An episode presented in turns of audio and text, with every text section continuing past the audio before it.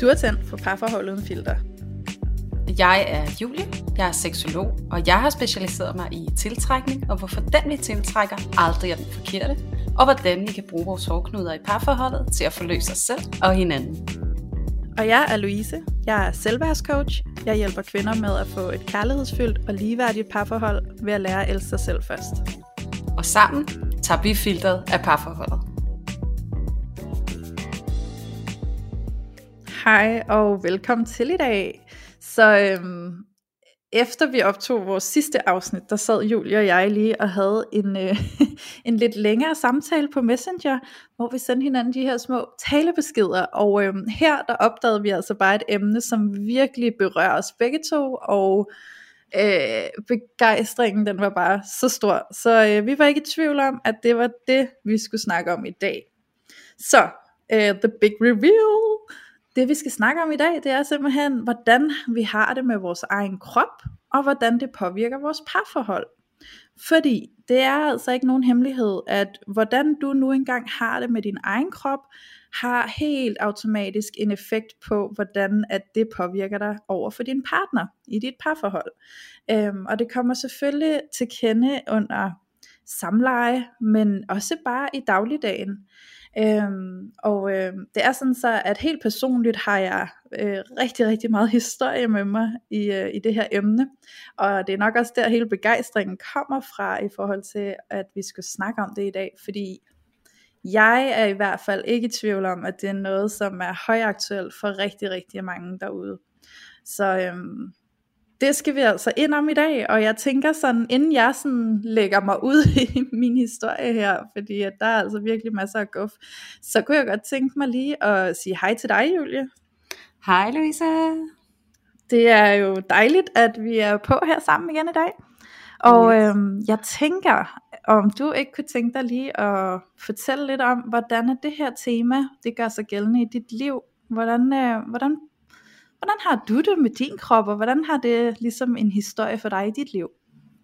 Åh, min krop den har et helt selvstændigt øh, liv ved siden af mig i mit liv. Ej, måske ikke så meget længere, men lige før da du sagde, at, at du har i hvert fald selv rigtig meget erfaring, så sad jeg og tænkte, wow, det har jeg virkelig også. Øhm, ja. det, min krop har været et kæmpe omdrejningspunkt for mig, øh, i mit liv, og øh, som jeg også breakede sidste afsnit med øh, Faker du, øh, der snakkede vi også helt vildt meget om det her med body-mind connection. Jeg tror egentlig, det, det var lidt det, der satte det i gang for os, øh, den her optagethed af, øh, hvorvidt vi har kontakt til vores krop. Ja. Øhm, og hvordan vi føler det i vores krop, og, og hvordan vi behandler den egentlig, tror jeg, at vi kom til at, at snakke ud i, sådan, hvad er det for et forhold, vi har til den. Og øh, og til sådan ligesom at beskrive det her med, at min krop, den har sådan sit helt selvstændige liv ved siden af mig, det er faktisk en ret fin måde at, øh, at skitsere på, hvordan mit forhold til min krop er. Øh, og ikke mindst har været. Det er ikke så meget i dag, som det har været, men, men igen for at være ærlig og autentisk, som vi jo sætter en ære i at være, så, så er det faktisk stadigvæk en, en deal for mig at skulle øh, med min krop. Fordi at øh, det har været meget adskilt. Det har været øh, mit hoved, som jeg har levet det meste af mit liv i, af alle mulige årsager. Nu har jeg efterhånden hørt en del afsnit, og, øh, og jeg har copet rigtig meget ved at øh, søge tryghed op i mit hoved, og være meget rationel. Og øh, det har så også øh, resulteret i, at jeg har mistet kontakten lidt til min krop. Og øh, der var på et tidspunkt i mit liv, hvor at jeg var færdig med, øh, jeg, skulle, jeg var lige ved at være færdig med 3.G på øh, gymnasiet, og, øh, og up until then, der var jeg blevet sådan lidt flomme. Øh, jeg var blevet sådan lidt en rund pige, og øh, der var jeg på mit største.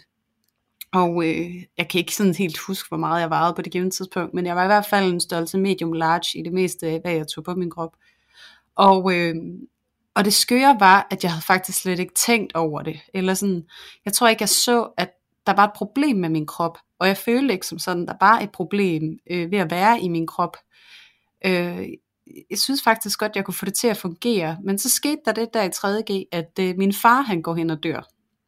Og øh, det var lidt tragisk. Han, han døde på tragisk vis i, i Thailand på, i et motorcykelstyrt. Og øh, efter det, så øh, forsvandt min kat. Og det kan godt lyde sådan lidt banalt for nogen, men min kat, det var altså bare min baby.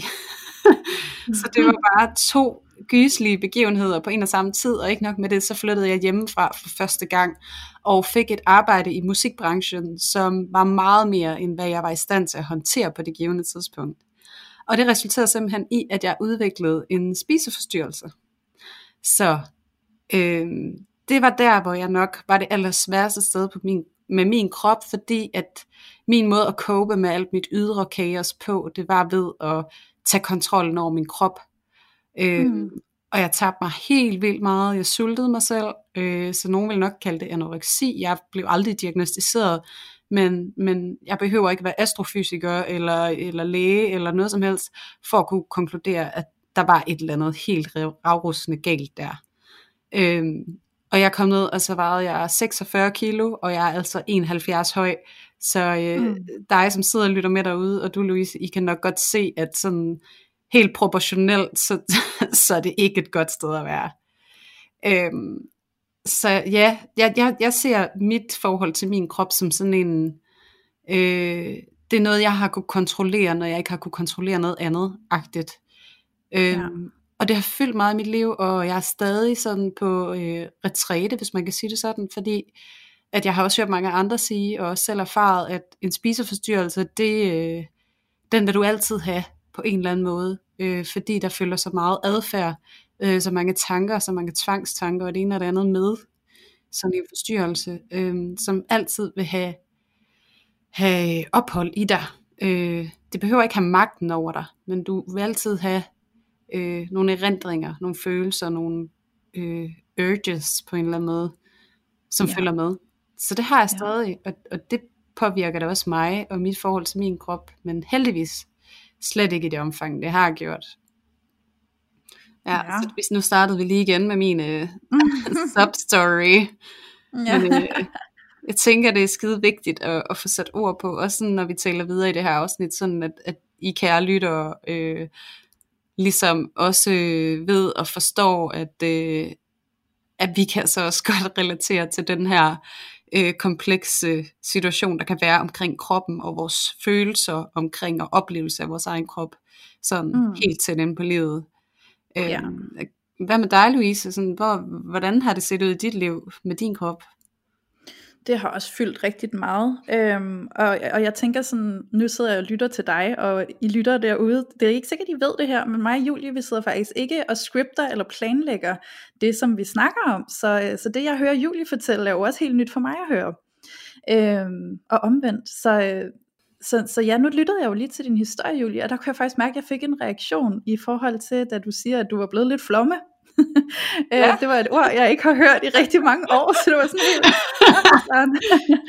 og, øh, og jeg kunne slet ikke forestille mig.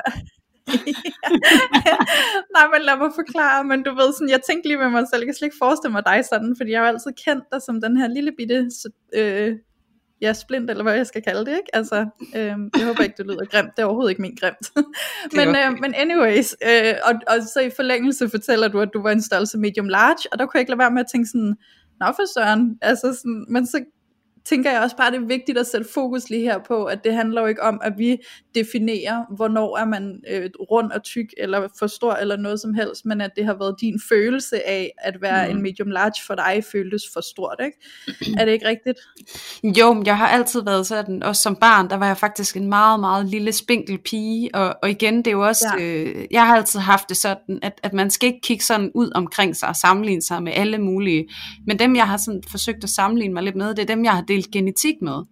Så mm. jeg kunne se, når jeg kiggede på min mor, og min moster, og min mormor, og min farmor, og min faster, og mine kusiner, og altså alle kvinderne, som jeg var øh, DNA-relateret øh, til, øh, mm. der, der, der tænker jeg, det er jo sådan også, også lidt mit øh, blueprint, eller min forudsætning for, øh, hvad jeg kan forvente af, hvordan jeg selv ser ud i et eller andet omfang. Og jeg er jo ikke læge eller noget, men ud fra min bedste overbevisning, så er det nok den bedste målestok, vi har. Det er det der med at kigge i, i den nære genetik i forhold til, hvad kan du forvente af din krop.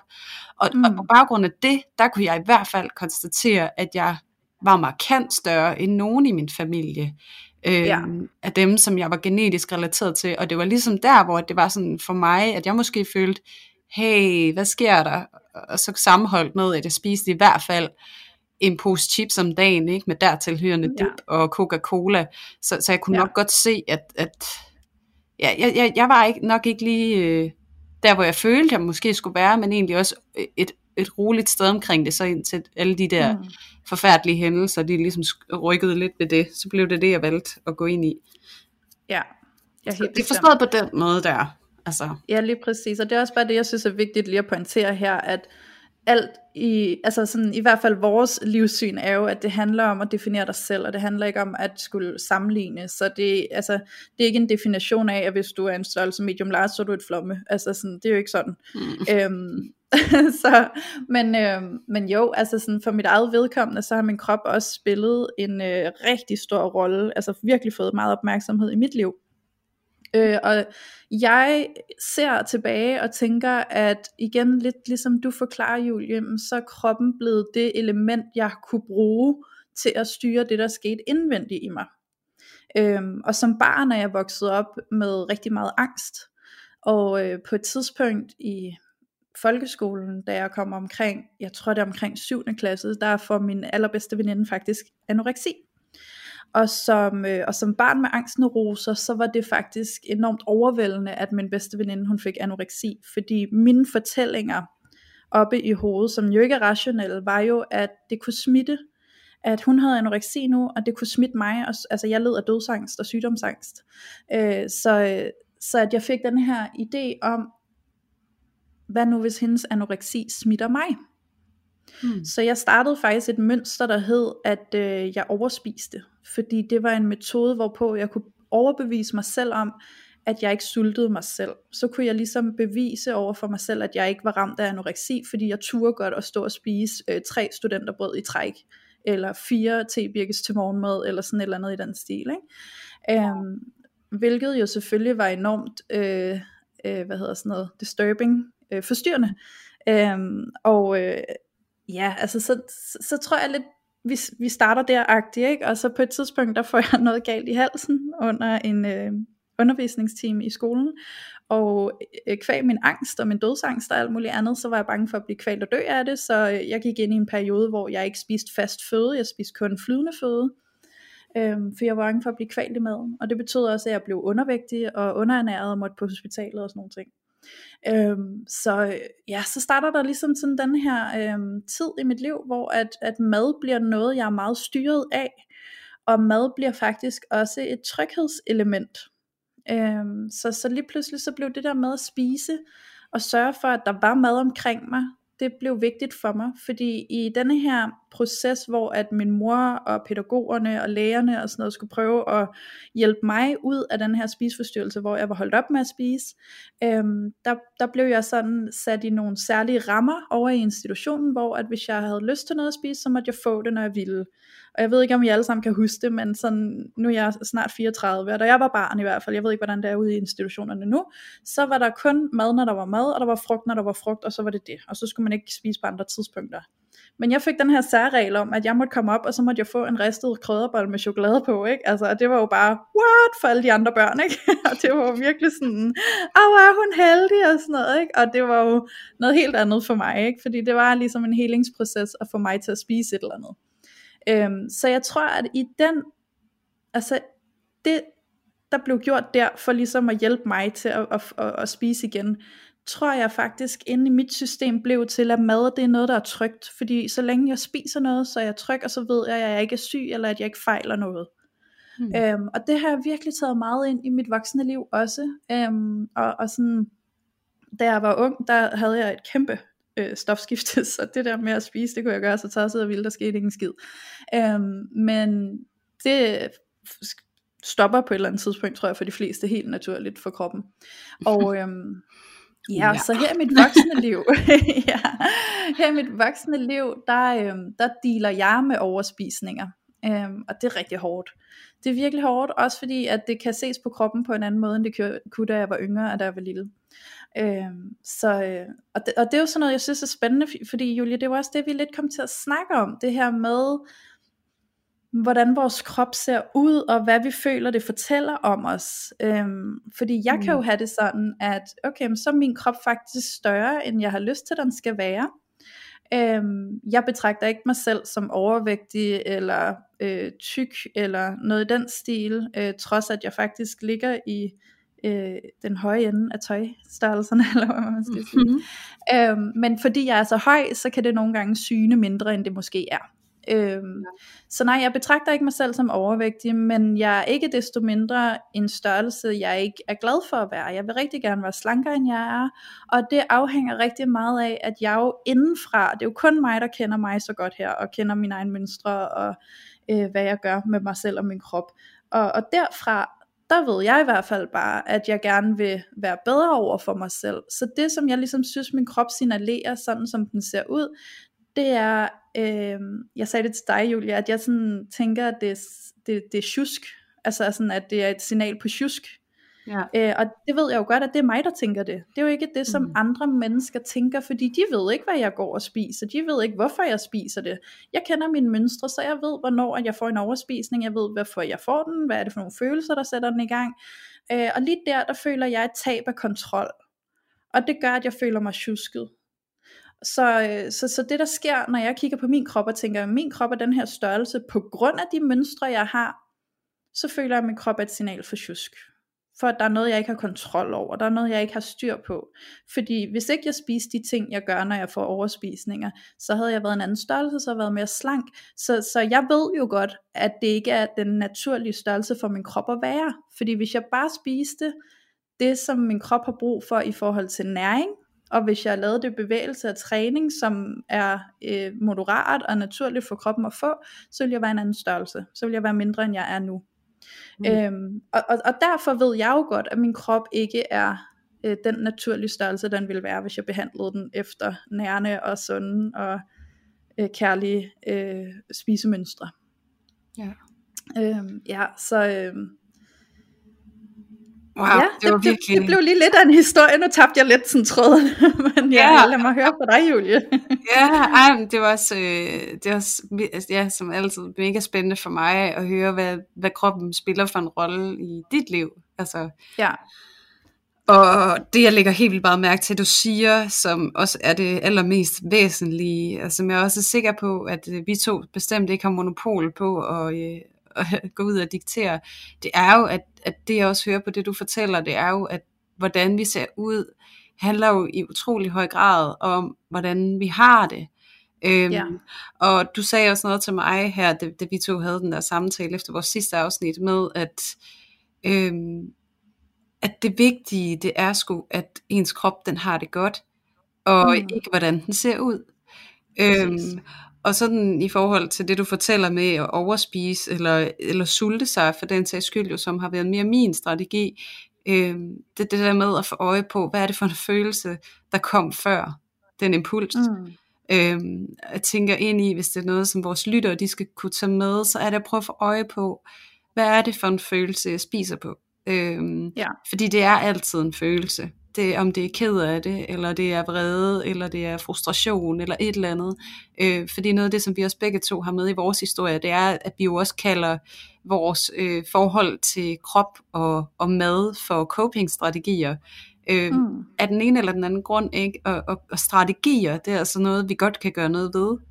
Øh, og det er noget, vi kan være kærlige omkring. Øh, Ligesom vi snakkede om i tilknytningsmønstre, at det her med, om vi trækker os, eller om vi er needy, eller det ene eller det andet, øh, vi kan godt alle sammen se, at det ikke er særlig hensigtsmæssigt, eller særligt øh, befordrende for vores mm. øh, relation til os selv, eller vores partner, men man er nødt til at være medfølgende omkring, at måden vi koper på og laver vores strategier på, har tjent et meget vigtigt og væsentligt formål.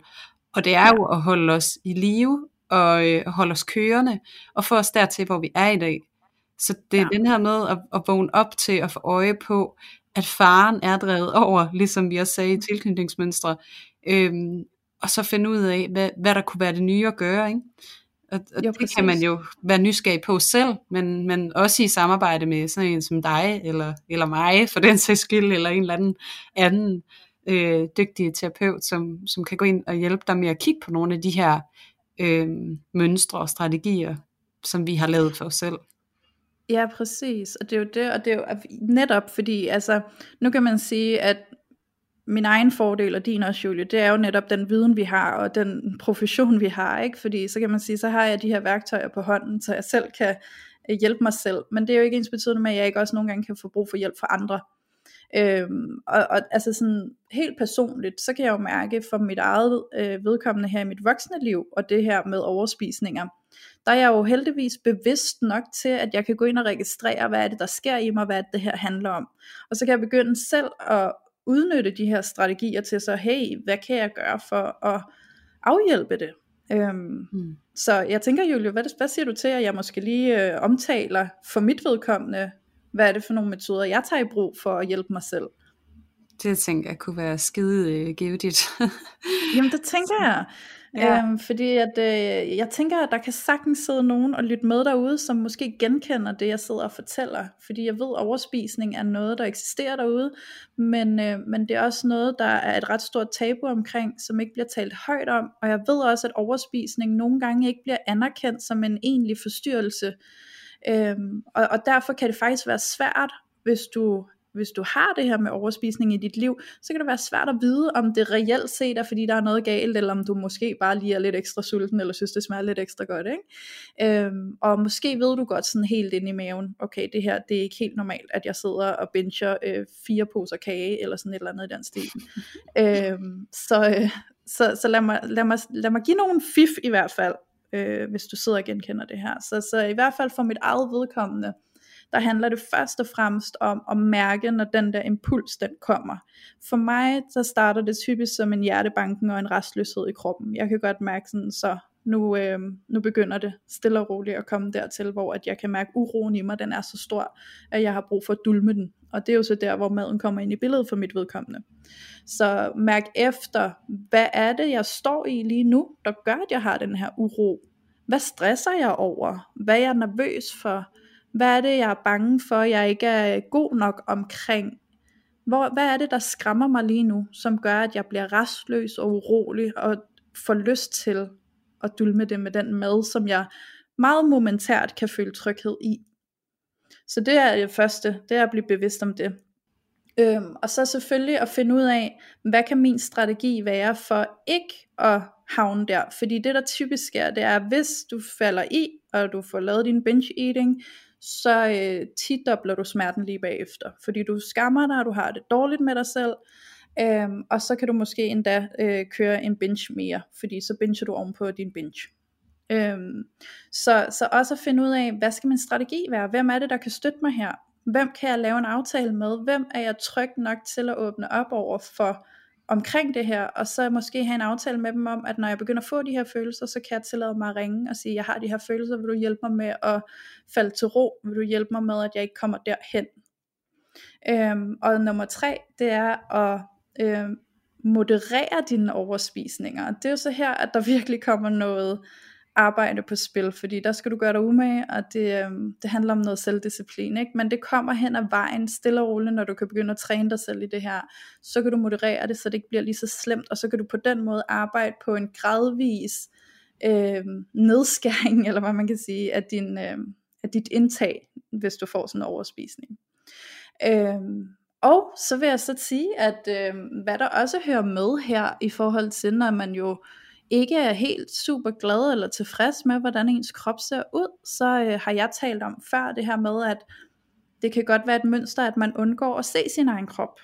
At, øh, at det der med at gå forbi et spejl, når du har været i bad, det kan næsten blive sådan en mission at komme udenom det spejl, eller lukke øjnene, eller kigge i den anden retning, eller sådan noget.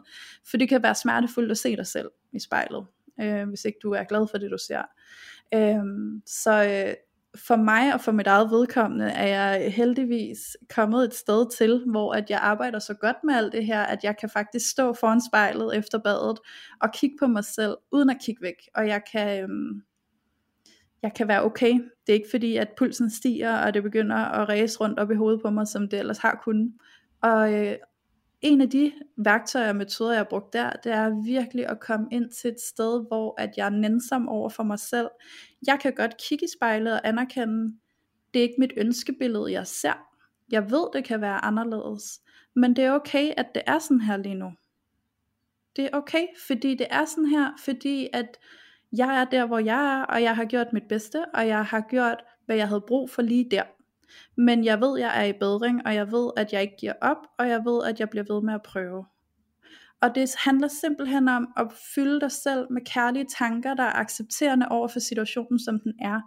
Fordi det aller værste, som jeg har oplevet, det er, når jeg står der og beskylder mig selv, og bebrejder mig selv, og hater på mig selv, og fortæller mig selv, hvor klam og ulækker jeg er, og hvor udulig jeg er, og alle de her ting, det bliver kun værre. Så det er fint, hvis du mærker den strøm af de her enormt kritiske tanker kommer, men grib dem, og så tag et valg om at være nænsom ved dig selv og sige, ja, det er ikke som jeg ønsker mig, men det er okay, og det er en proces, og det bliver bedre, og jeg kæmper for det. Så øhm, ja, det er, det er simpelthen nogle af de ting, som jeg lige vil bringe på banen her, og jeg håber, det er noget, som du sidder derude og kan resonere ind i, hvis du har de her oplevelser. Og jeg ved godt, at det kan lyde meget let, det der med sådan at skulle tale nænsomt til sig selv. Det er det bestemt ikke, fordi de der kritiske tanker kan virkelig, virkelig være hårde og være rigtig, rigtig stedige, men, øh, men det handler om at give dig selv muligheden for at blive ved, så hver gang der kommer en, så øh, minder du dig selv om, jeg vil hellere tænke nænsomt nu, så, så nu tænker jeg en nænsom tanke, og så er det det, jeg øver mig på at gøre hver evig eneste gang. Øhm, så får du stille og roligt bygget op denne her accept omkring dig selv, og accept omkring din situation, og du bliver bedre til med tiden at kigge dig selv i øjnene, og tage en beslutning om, har jeg tænkt mig at putte den her kage i munden eller ej? Mm. Hvad giver det mig at putte den i munden? Hvad er konsekvensen af, at jeg tager den i munden? Er det det, jeg vil lige nu? Det handler så meget om at se sig selv i øjnene.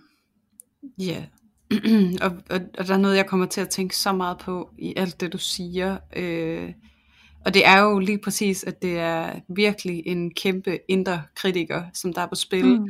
Og jeg kan godt lide at, at bruge det der billede af, hvis du skal have nogen til at gøre noget nyt, så står du ikke og slår dem i hovedet og skælder dem ud og fortæller dem, hvor dårlige de er, og hvor forkerte de er, og hvor lidt det overhovedet kan svare sig, og de kommer alligevel aldrig til at lykkes med det alligevel.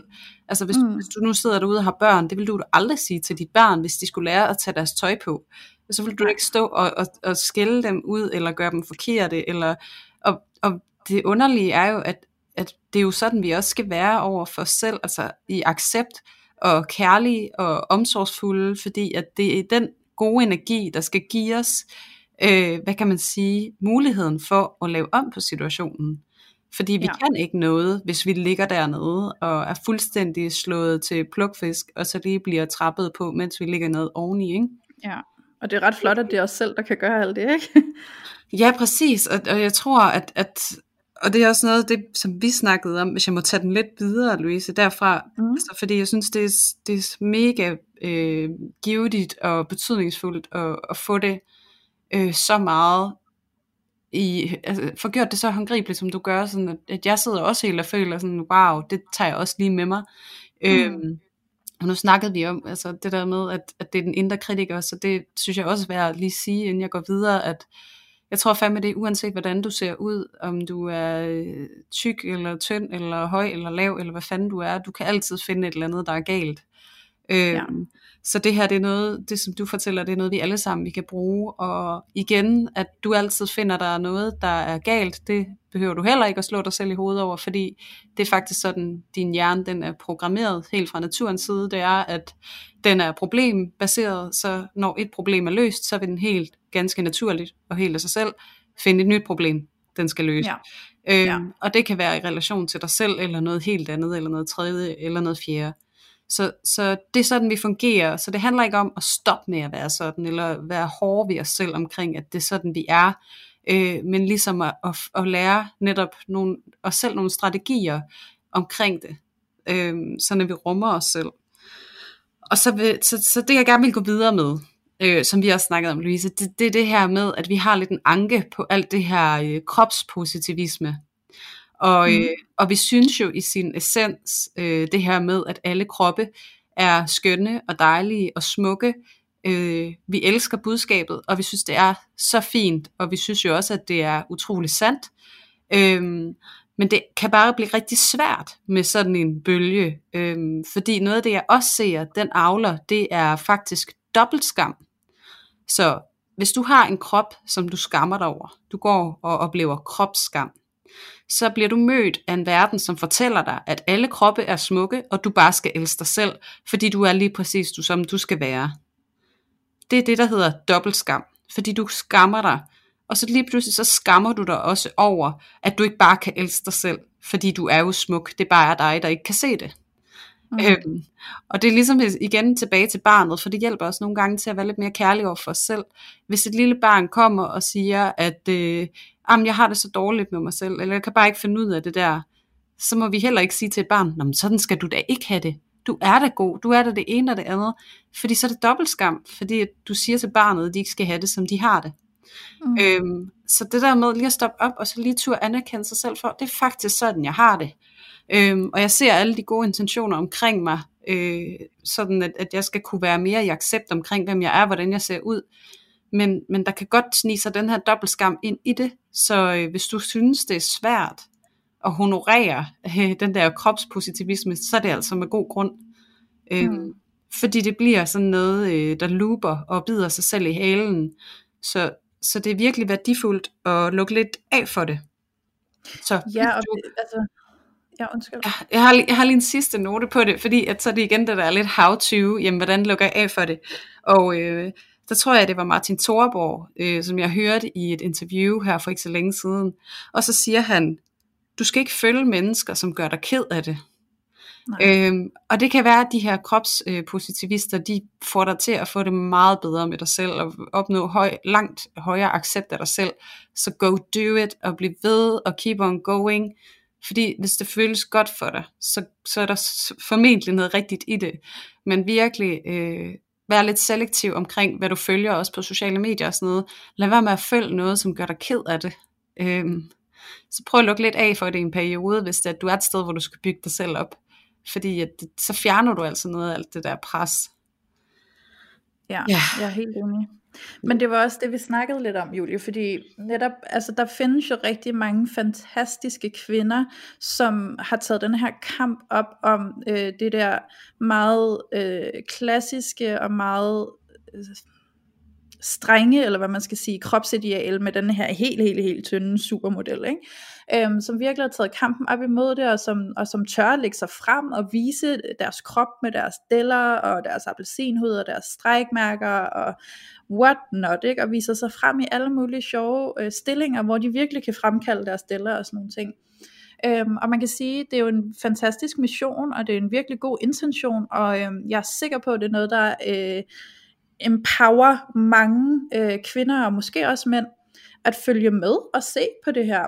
Øhm, men for mit eget vedkommende, det var derfor fortalte dig Julie, så kan jeg få en følelse af, at når jeg ser det, så føler jeg faktisk, at det øger fokus på, at den krop er forkert.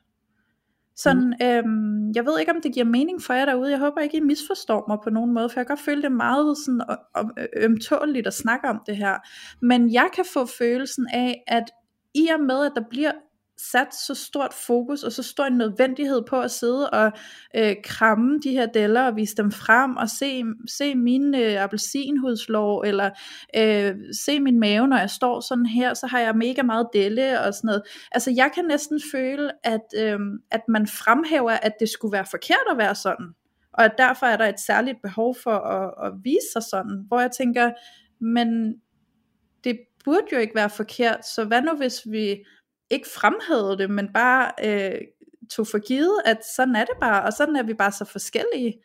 Øhm, ja, jeg, jeg ved ikke helt, om det giver mening, men jeg synes i hvert fald bare nogle gange godt, at det kan blive så opblæst, så det net, næsten lige ved, at det bare forstærker, at det skulle være forkert at være sådan, siden der er så stort et behov for at rigtig gøre det. Jo, jo, jo jeg, jeg, sådan kan jeg også godt opleve det. Det er jo, ja. jo mere vi går i krig, øh, jo mere så fremhæver vi også noget, så det bliver jo faktisk sådan lidt, altså sådan ud fra det du fortæller, så kan jeg, altså, og ikke fordi jeg egentlig selv har tænkt meget over det, men jo, det bliver sådan lidt selvmodsigende egentlig, når vi, mm. fordi vi øger jo fokus på kroppen, øh, og det er jo egentlig det, som vi prøver at nedtone en lille smule, ikke?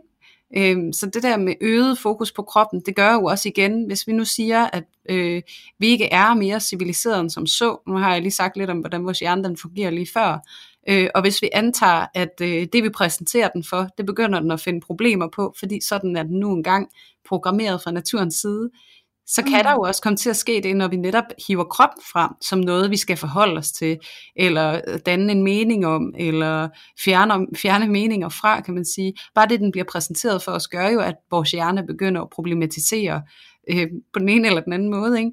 Så, jo, eller i hvert fald vurdere, ikke? Ja, præcis, så det er egentlig sådan ja. en forstærkende effekt.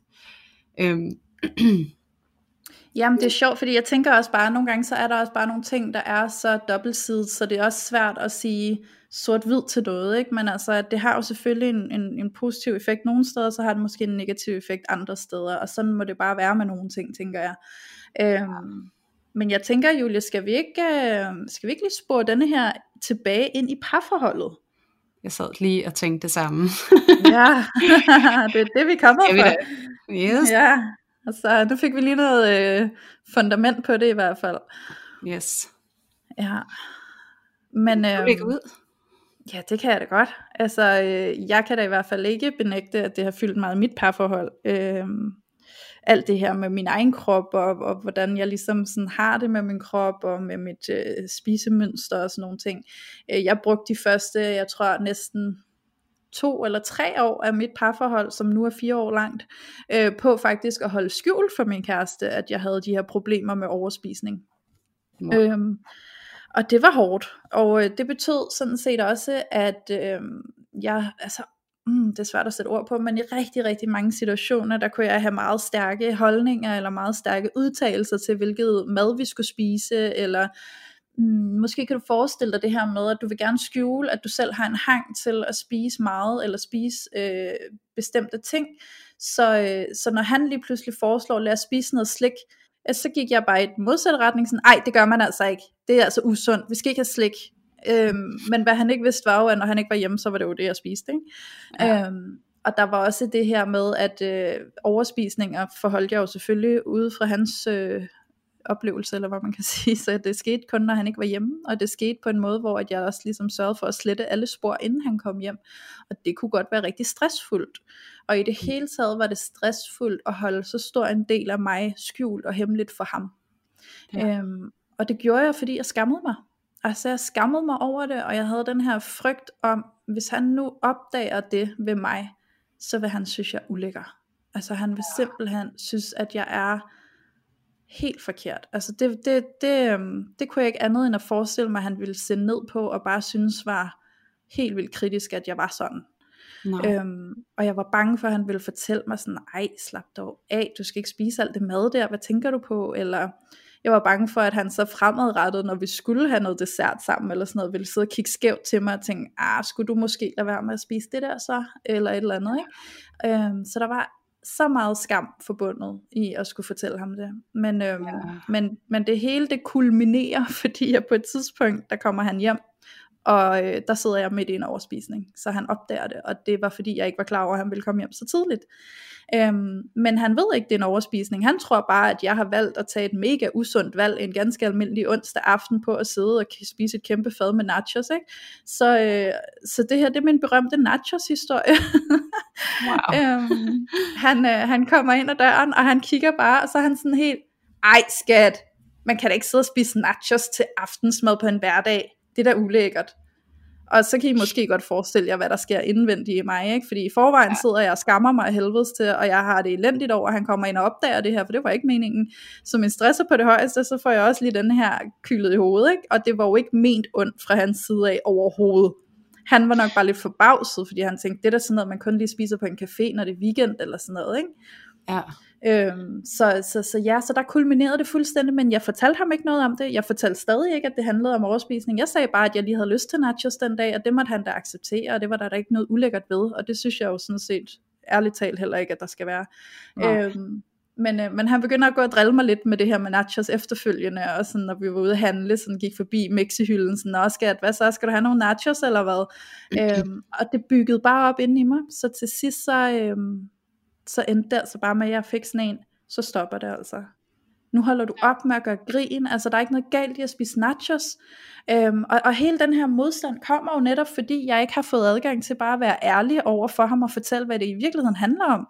Så vi endte bare i det her kodyleskænderi, og, og jeg knækker fuldstændig sammen, og om sider øh, og faktisk ikke engang den aften, men et par dage senere, tror jeg det blev til, øh, der sagde jeg til ham, så siger jeg, prøv at høre skat, øh, grunden til, at det påvirkede mig sådan der, det er faktisk fordi, jeg har et problem med nogle overspisninger, og det var det, der skete der, og det er rigtig, rigtig svært for mig, at, øh, at det så skal blive til en joke for dig, eller at det bliver til noget skamfuldt. Øh, og øh, og t- altså, det kunne jeg jo godt have sagt mig selv det her, og det tænker jeg også, at I alle sammen sidder derude og tænker, han har da sikkert været forstående. Ja, det var han jo. Altså, mm. han tog jo om mig øh, med omsorg og med kram og med forståelse, og han lyttede, og han sad til gengæld også bare og kiggede og tænkte, så skat, hvorfor du ikke sagt noget? Eller altså, han var jo sådan helt, selvfølgelig er jeg her der for dig, hvis du har det svært med noget, ikke? Ja. Og øhm, det er den vildeste forløsning, jeg har haft, og det er blevet så meget nemmere for mig efterfølgende, fordi der sker en forstærkende effekt i, når du skjuler noget for nogen, så bliver det næsten forstærket i, at du gør det endnu mere. Ja. Øhm, den her hemmelige mission bliver nærmest forsty- forstærket, ikke? Så, så i det, at jeg ligesom fik den her forløsning, kunne være ærlig, kunne åbne op og fortælle ham om det, så begyndte mine overspisninger altså også at dale og dale og dale og dale, mm. indtil jeg næsten ikke havde særlig mange af dem. Og, øh, og det er virkelig rart, og det er rart den dag i dag, at, øh, at jeg ikke har overspisninger i samme grad, som jeg har haft før. Og når jeg har dem, så kan jeg mærke det sådan periodevis, hvis jeg bliver meget stresset. Og jeg ved, at jeg har adgang til at snakke med ham om det. Så jeg skal ikke skamme mig, og jeg skal ikke i samme omfang bekymre mig for, at, øh, hvad han nu tænker om mig og så videre. Ikke? For mm. jeg ved, at jeg har hans støtte. Ja. Øhm, så på den måde, så kan det altså virkelig lave meget ravage i dit, øhm, i dit parforhold, altså over for din partner, hvis der er et eller andet, hvor du går rundt og skammer dig over dig selv, og skammer dig over din krop, og hvordan du ser ud, eller hvad du indtager, eller hvad du ikke indtager, og du ikke får snakket med din partner om det. Ja, ej, det, ja. Det, og det du gør der, det er jo præcis at tage din skam og så vise den frem, ikke? Og nu snakker vi om kropsskam, altså sådan en relation mm. til kroppen. Og jeg plejer også altid at sige, at det miljø, som skam trives allerbedst i, det er i mørket. Ja. Hvor det er gemt væk, og der kan det få lov til at leve og udfolde sig og vokse og vokse og vokse, indtil det kan opsluge dig fuldstændig. Så det værste, du kan gøre ved din skam, det er at eksponere den. Det er at tage den ud i lyset og vise den og sige, det her, det gør jeg, og jeg skammer mig så meget over det hvis du tager den frem, så mister den sin magt over dig. Øhm, mm. Og jo mere du gør det, jo oftere du gør det, jo mere transparent du bliver i forhold til at vise de sider af dig selv, som du skammer dig over, jo mindre magt har det over dig. Så det er bare, det er sådan en fin fortælling til netop at vise præcis det. Og noget andet, jeg også lægger mærke til i det, du fortæller, det er jo alle de tanker, du gør dig omkring, hvad din kæreste må tænke om dig. Altså de her projektioner af dine egne tanker om dig selv, det må han jo så naturligvis også tænke om mig. Mm. Øh, at det er klamt, eller det er for meget, eller alt det her, ikke? Det er jo alt din domme over dig, som du projicerer over i ham, ikke? Og det er jo sådan, det gør det. Og det er jo der, hvor vi skal netop minde os selv om, at det er min domme over mig, øhm, og at, at det egentlig, altså det kan være ret givetigt, det der med netop at tage skammen ud og vise den frem, og så også, øh, som oftest vil vi erfare, når vi gør det, at det netop blot er projektioner. Det er ikke noget, den ja. anden egentlig føler, men det er nogle følelser, vi har givet dem, fordi vi ikke selv kan håndtere dem, eller ikke selv har, har hånd i hanke med det. Og, og en måde, vi kan få det på, det er netop ved at, at være så transparente. Så jeg synes, det er en rigtig god historie, også i forhold til netop det her med skænderier omkring, og man måske mm. bliver prikket lidt til, og sådan noget, fordi den anden går bare i lykkelig uvidenhed, og hvor ja. stort og voldsomt og smertefuldt det her det er inde i dig. Øhm, så også hvis man reagerer over for sin partner, så tænker jeg også i forhold til det her med kroppen, at hvis du reagerer på nogle af de der små stikpiller og sådan noget, så prøv at være nysgerrig på, om din partner overhovedet er klar over, eller har haft mulighed for at blive klar over, hvor stort og voldsomt og smertefuldt det her er inde i dig. Øh, ja, og hvor meget damage, øh, skade det forvolder, at du ikke viser det her, altså netop slår skammen ihjel ved at eksponere mm. den. Øh, Ja, fordi altså, det der også blev resultatet, det er jo, at min kæreste og jeg kom jo tættere på hinanden. Ja. Fordi det der med at gå og holde det skjult for ham, og gå og have de her små skænderier, fordi der var nogle trigger points, som han jo ikke kendte til, men som jeg reagerede på, øh, det, mm. det skabte selvfølgelig noget kløft imellem os.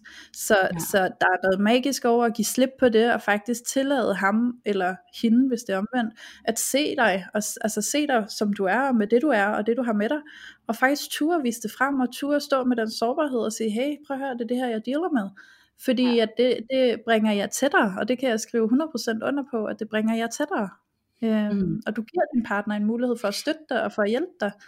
Øhm, så den nærhed, den, den er altså ret dejlig at have, og det er, det er virkelig, virkelig skønt. Der er virkelig meget forløsning i det. Der er så meget stress og anspændthed, som jeg ikke længere sidder tilbage med. Ja. Ja. ja, så tænker jeg måske sådan lige her, altså inden at vi begynder at runde af, og, og vi går lidt over i det her med historier ind i parforholdet og den her kropsskam, så tænker jeg måske, mm. at, at nu hvor at din ting har været overspisning, øh, så kunne det måske være sjovt at få min med også, som jo har været mm. også, sulte sig selv, ja. og hvordan det ser ud. Øhm, og der er jo mange andre forgreninger af de her spiseforstyrrelser, eller skævvridninger af forholdet til ens krop, Øh, så vi kan jo ikke få dem alle med her, men nu er, nu er vi to, Louise, i det mindste. Altså vi repræsenterer lidt forskelligt. Øh, så, så jeg tænker også lige at give lidt med. Øh, og igen, alt er impro, så, øh, så nu må vi se, hvor det bærer mig hen. Men øhm, ja. ja, jeg gik jo og, øh, og sultede mig selv, og øh, jeg begyndte at øh, have ekstremt lange gåture. Øh, det her det er så også før jeg fik barn, så det havde jeg masser af tid til ekstremt lange gåture, og jeg tror på øh, to måneder eller sådan noget, så havde jeg skiftet min buksestørrelse to gange. Ikke? Øhm, ja. Så der skete virkelig noget. Og jeg kan huske, at det, der var svært for mig, det var, øh, når at vi skulle spise sammen, så øh, kunne jeg jo ikke spise ret meget, fordi at jeg jo prøvede at hæmme min spisning. Så jeg prøvede at tage meget små portioner, og så og normalt så spiste jeg altså som en hest, altså sådan, jeg blev virke, jeg kunne mm. simpelthen ikke få nok. Så det der med, at jeg sad og spiste som en fugleunge, det skulle jeg på en eller anden måde skjule. Så alle de der tanker omkring at tage en lille bitte smule øh, flere gange, og lyve om, at jeg havde spist i løbet af dagen, og jeg var simpelthen så træt, og jeg var så udmattet, og på et tidspunkt fik jeg heller ikke min menstruation mere, og, og skulle skjule alt det her for min kæreste, og jeg havde ingen lyst til sex, jeg havde ingen lyst til øh, nærhed eller noget som helst. Fordi at jeg, jeg havde den her store hemmelighed, som jeg skulle skjule. Øhm, ja.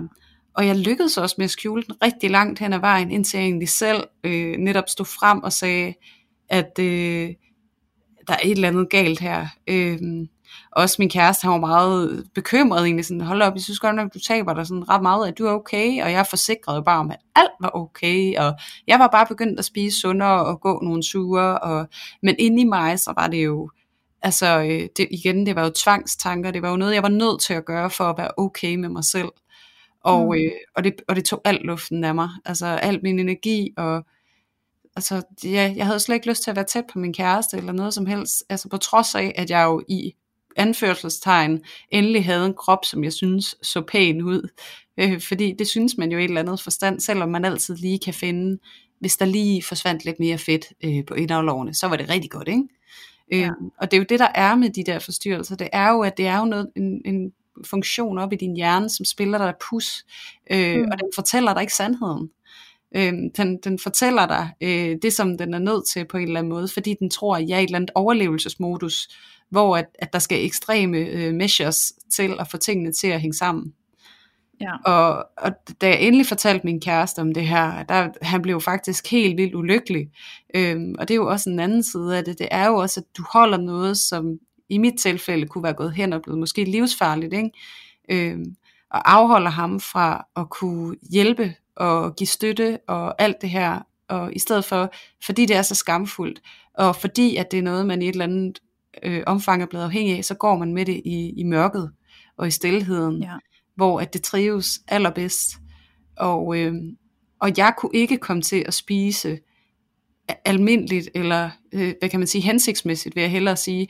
Jeg kunne ikke komme til at spise hensigtsmæssigt igen, hvis ikke jeg havde haft min kæreste til at støtte mig i, at det faktisk var okay. Fordi hver gang jeg tog mad i munden, så kom der den der, ej du bliver for fed, og ej hvor bliver du klam, og skal du være der igen, og puha, og alle de her mm. indre kritiker stemmer, som kører det på repeat. Der var det faktisk rigtig givende for mig at ham siddende ved siden af og sige, jeg elsker dig, og det er helt okay.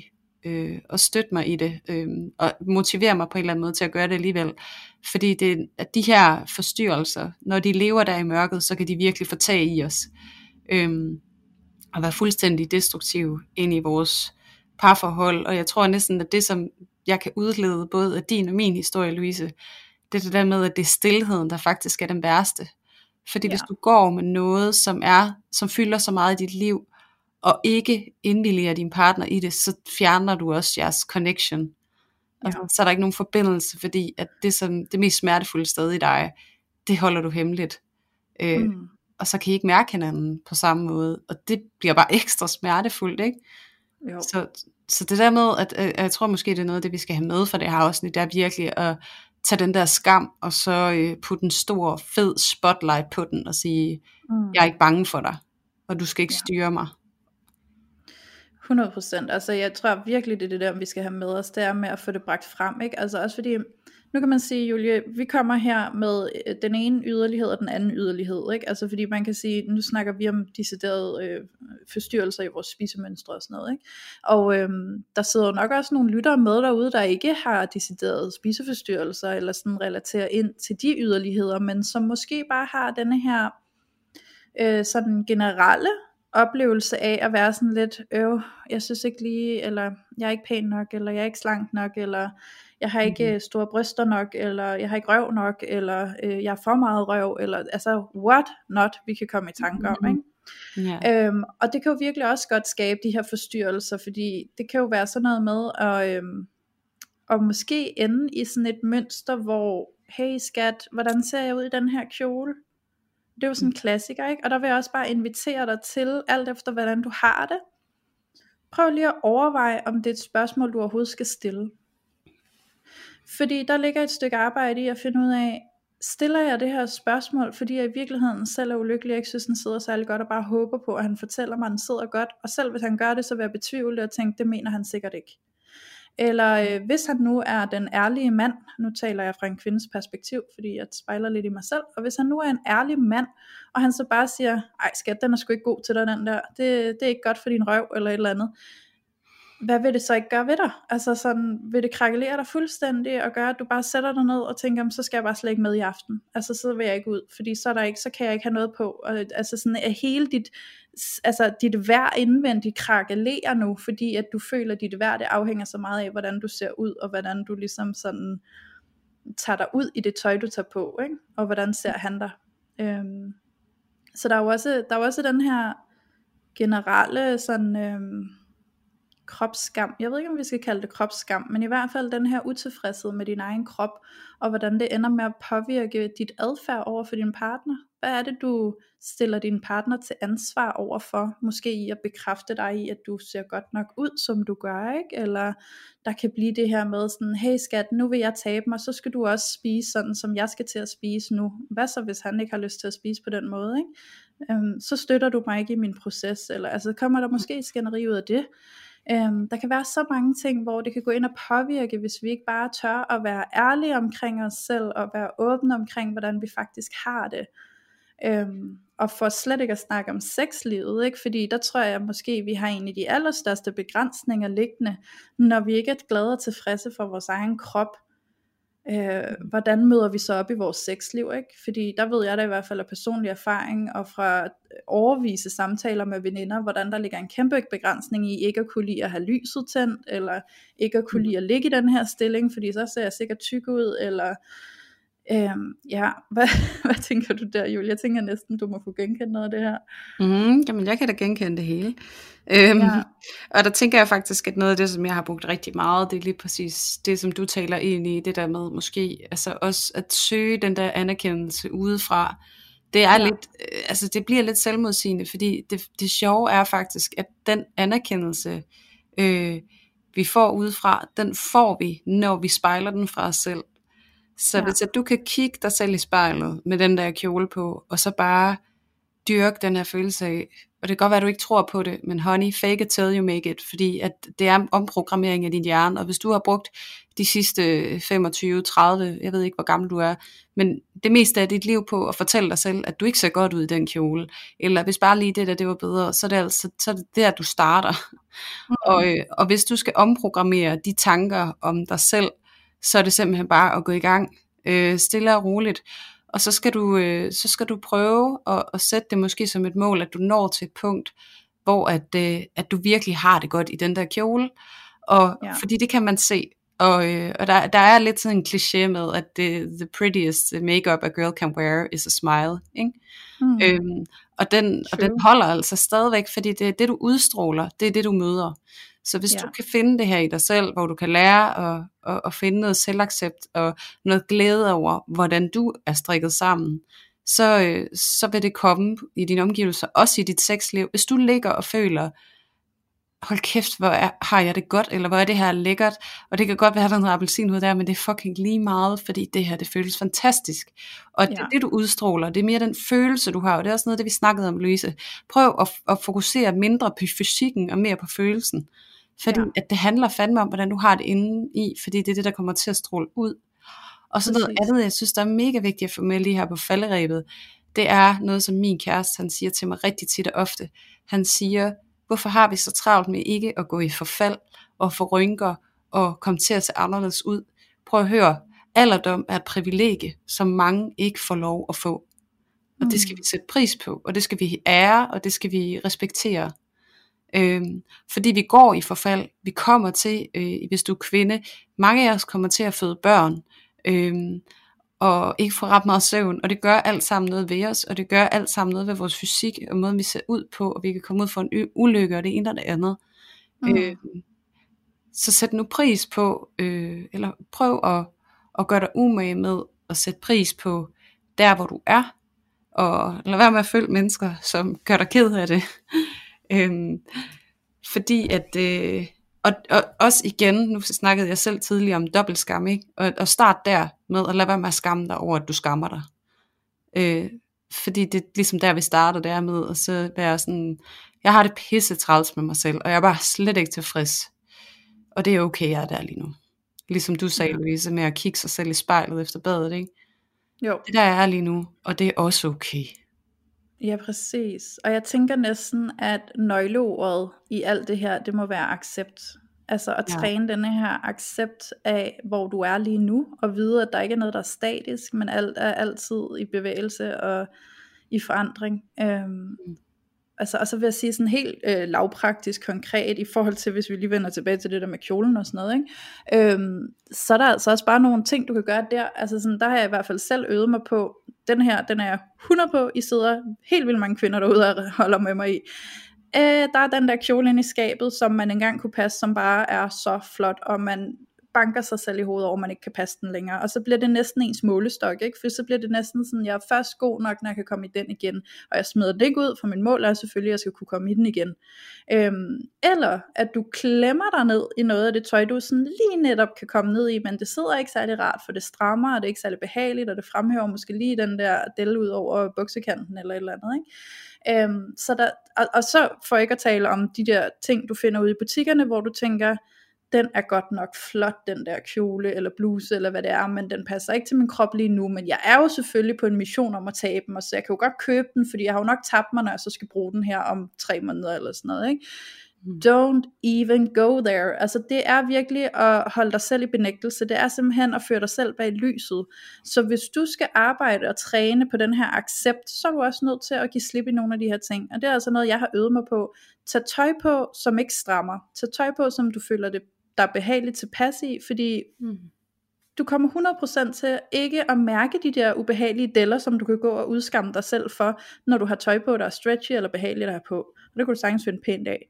Øhm, og lad være med at have det der tøj hængende i skabet. Pak det ned i nogle kasser, og hvis du en dag taber dig og kan passe det igen, så er det fantastisk, men glem om det indtil da, fordi ellers så hænger det i skabet og minder dig om, hvor skidt du har det med dig selv. Ja. Og lad være med at købe det tøj, som du godt ved, du ikke kan passe lige nu. Jeg har gjort det utallige gange, så køber jeg det med henblik på, at jeg selvfølgelig er i gang med at tabe mig, så snart kan jeg passe det, og så ligger det der og minder mig om, at jeg alligevel ikke har tabt mig på det tidspunkt, jeg havde regnet med at gøre det. Så lad nu være med at købe det. Vær ærlig over for dig selv og indrøm, jeg køber det tøj, jeg kan passe nu, jeg køber det tøj, der passer mig øh, behageligt nu, og så køber jeg først det der, når jeg har tabt mig. Og så kan det godt være, at den kjole ikke findes længere. Skide være med det, så kommer der en ny flot kjole ud i butikkerne, du kan passe, og som, som du vil have. Så, så det, han, altså det er sådan nogle lavpraktiske råd, jeg vil give dig i forhold til, hvordan kan du træne det her med at acceptere dig selv. Fordi det er også det der med, at nu nøgleordet øh, accept, men, øh, men det kan godt blive sådan lidt... Øh, uhåndgribeligt, det der sådan, ja ja, men hvordan accepterer jeg, for jeg kan jo godt have en intention om, at jeg gerne vil acceptere mig selv, men hvordan i alverden gør jeg det? Det her det er nogle lavpraktiske ting, du kan gå i gang med. Og så kan du øve dig uhyre meget sådan mentalt på det her med at implementere nogle lidt mere nænsomme tanker over for dig selv. Og som du, Julie, siger, altså når det kommer til samleje og soveværelset, øh, forsøg det her med at hengive dig til akten, og hengive dig til nydelsen og følelsen frem for at være fokuseret på, hvordan du ser ud i det. Øhm, han vil også, eller hun vil også synes, du er meget mere attraktiv, når du bare er i det og nyder det, end hvis de kan mærke på dig, at du faktisk ligger sådan lidt anspændt, fordi du er alt for optaget af, hvordan mm. du ser ud. Ikke? Så, øhm, så, så det er sådan nogle lavpraktiske øvelser, som du kan inkorporere i din hverdag, for at begynde at træne det her med accept over for dig selv. Ja, mega, ja. mega vigtige detaljer, og rigtig, rigtig fint måde også at putte det ind på. Netop også det der med at stille de der krav til en selv som ja. er så svære at honorere, ikke? Altså sådan at holde sig selv, altså du holder jo dig selv stående i stampe på en eller anden måde, du kommer ikke videre. Ja, øhm, præcis. Og jeg tænker også, at vi er der, hvor vi, hvor vi runder af nu, og jeg, og jeg kan bare mærke, at det brænder bare i mig virkelig, at få sagt, at accept, det kan også, øh, og så vi også ser det nogle gange i alle de her aktivistiske, øh, velmenende bevægelser, at det der med bare at acceptere, øh, det synes jeg bestemt ikke. Øh, det, det, accept er en accept af, at du starter, hvor du starter, og at du er okay, ja. uanset hvordan du ser ud. Men det er fandme også okay at have ambitioner øh, og et mål om, at ting de skal være øh, anderledes. Men mm. prøv nu at sætte nogle realistiske forventninger, som du kan honorere. Og så øh, igen, øh, det var lige målet, og målet er et lille bitte biprodukt af det, det egentlig handler om, og det er processen. Ja. Øhm, og jeg vil gerne bare vise tilbage til det, jeg sagde tidligere med, at du får ikke nogen til at blive bedre, eller lykkes med noget som helst ved at stå og slå dem i hovedet, og fortælle dem, hvor pisse ringe de er, og hvor dårligt de gør det, og hvor klamme de er, og hvor meget de er nødt mm. til at gøre det her, for at der er nogen, der kan holde af dem, inklusive dig selv. Det er altså ikke ja. sådan, at du kommer til at vokse, det er sådan, du dræber ting.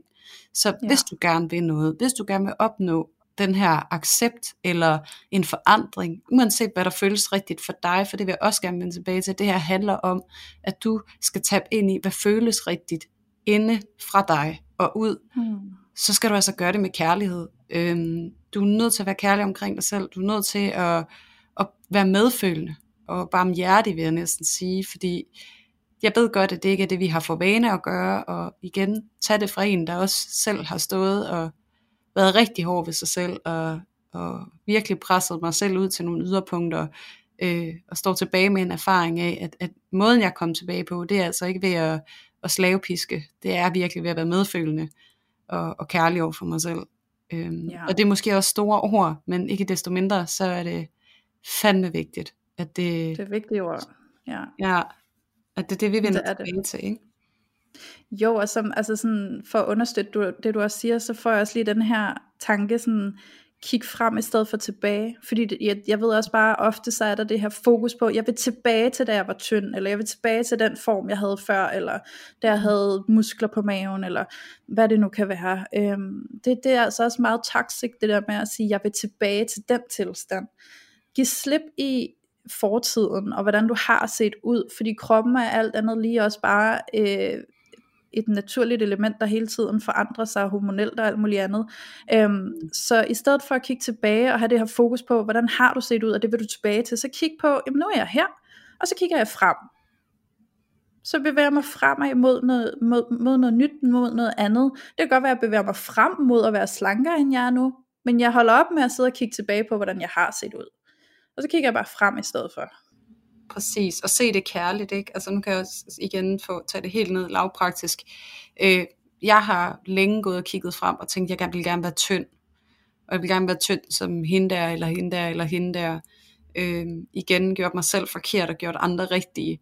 Og, og for mig, der hvor jeg er kommet til nu, ikke for at sidde og lyde heldig eller færdig eller noget, jeg døjer stadig med det her, det startede jeg også med at sige, det er noget, der kommer til at være med mig i et eller andet format, og i mere eller mindre grad, altså afhængig af, hvor jeg er i mit liv. Men mit nye mål, øh, det jeg ser ud i min fremtid, det er, at jeg har en gammel krop, som fungerer. At jeg kan gå en tur, at jeg kan lege med mit barnebarn, når jeg får sådan et, at mm. jeg ikke mm. har ondt, at jeg ikke har en dårlig ryg. Altså noget af det, jeg træner mest på lige nu, det er at gå, og så prøve at have en ordentlig kropsholdning. Øhm, ja. Og så må resten, altså det er ikke så meget hvordan det ser ud. Det har det været i mange år, i rigtig meget af mit liv. Men, men nu er jeg faktisk nået til et sted, hvor jeg bare gerne, jeg vil gerne have en god alderdom.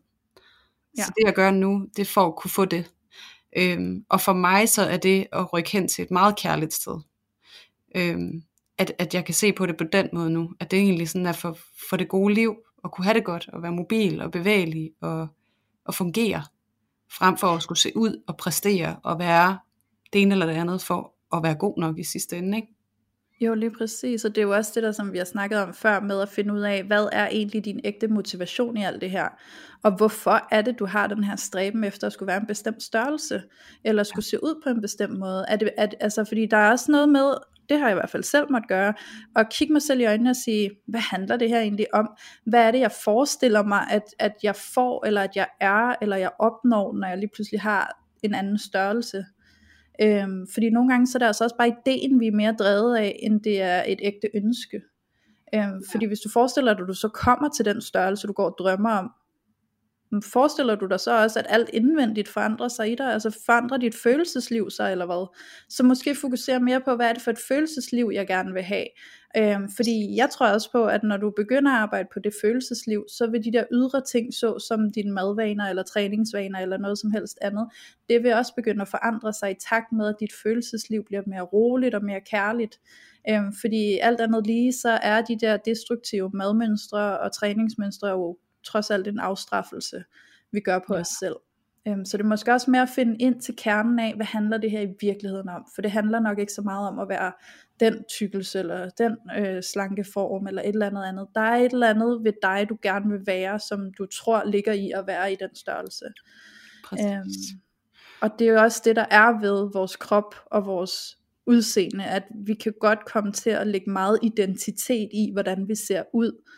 Øhm, og derfor kan det også nogle gange rattle os lidt, når vi så forandrer os, altså når vores krop forandrer sig, når vi begynder at se ud anderledes, end vi plejer, så, så føler vi lige pludselig, at vi mister vores identitet. Øhm, og det er jo også noget her, vi har snakket om, Julie, med når man får børn, og kvindens kroppen, den forandrer sig, alt det her, ikke? Så det er jo virkelig bare, det er et kæmpe emne det her, vi kunne blive ved i dagvis. Øh, vi har også snakket om, om vi måske skal gøre det til to afsnit, og det ved jeg, vi har sagt rigtig mange gange før, når vi har haft nogle, nogle store emner op at vende. Men, øh, ja. øh, men det her, det føler jeg bare virkelig, virkelig har meget dybde i sig. Ikke? Ja. Men, øh, men der er måske også så meget, man kan tage ind ad gangen, så det er måske også meget fint, at vi, at vi slutter her, så man lige kan ja. sende sig på det, der er blevet delt. Ja. ja, og jeg, jeg, lige nu med det, det sidste, du fortalte, og sådan er det jo så tit, men der tænker jeg, at det er noget, der, at for min personlige historie er det rigtig vigtigt for mig lige at runde af med. Og det er, at min veninde fortalte mig, at da jeg gik fra en størrelse øh, large til en størrelse ekstra, ekstra small, så kiggede hun mig i øjnene, og, øh, og hun sagde, at jeg var så død i mine øjne, og det eneste, jeg havde ja. at sige til hende, det var, græsset er ikke grønnere på den anden side. Ja. Og jeg var, oh, yeah. jeg var så ulykkelig.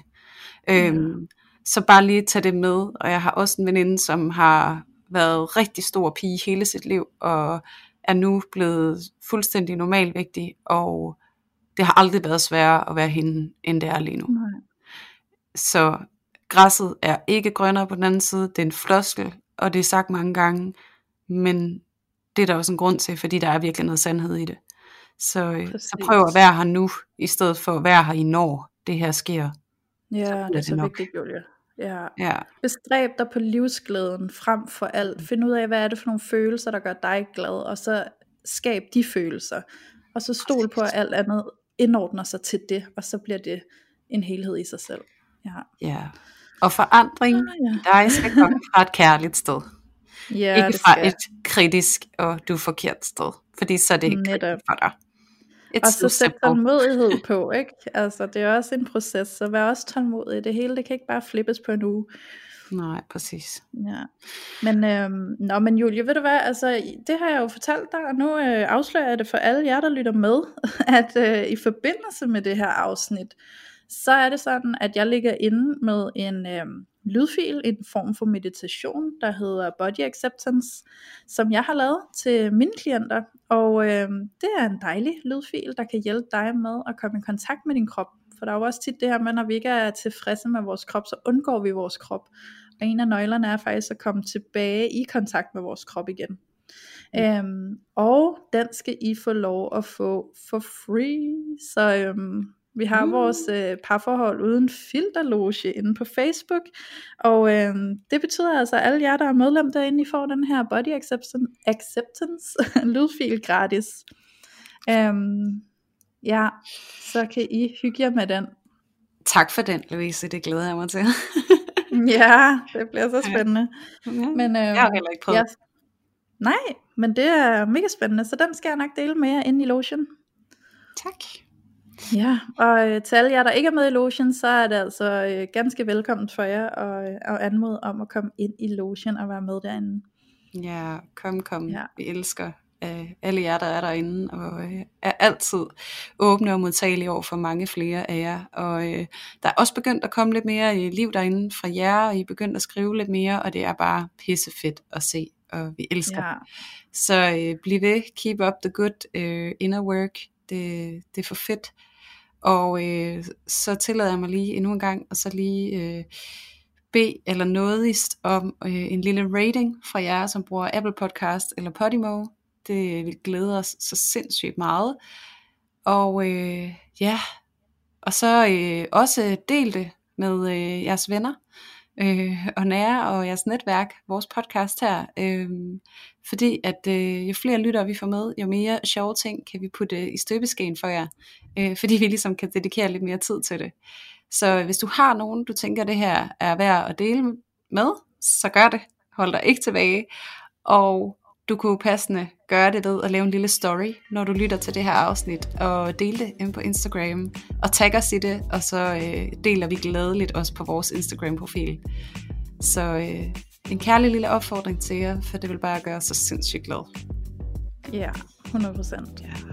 Så um, wow, altså, jeg er sådan næsten helt ør i hovedet. Det har virkelig, virkelig været en uh, fornøjelse i dag, Julie. Endnu en ja, gang. Ja, det. Ja. ja. Jeg håber, I alle sammen derude har fået, øh, har fået noget godt med jer, og øh, sidder du tilbage med spørgsmål, eller tanker, eller refleksioner, eller sådan noget, så er vi til rådighed. Du skriver bare til os. Du kan skrive til os øh, på Instagram i en privat besked, og øh, så skal vi nok vende tilbage til dig. Yes. Ja. Jeg prøver igen. Tak for i dag, Louise. tak for i dag, Julie. vi ses. Vi ses næste gang. Ja, vi gør så. Det er godt. Hej. Hej.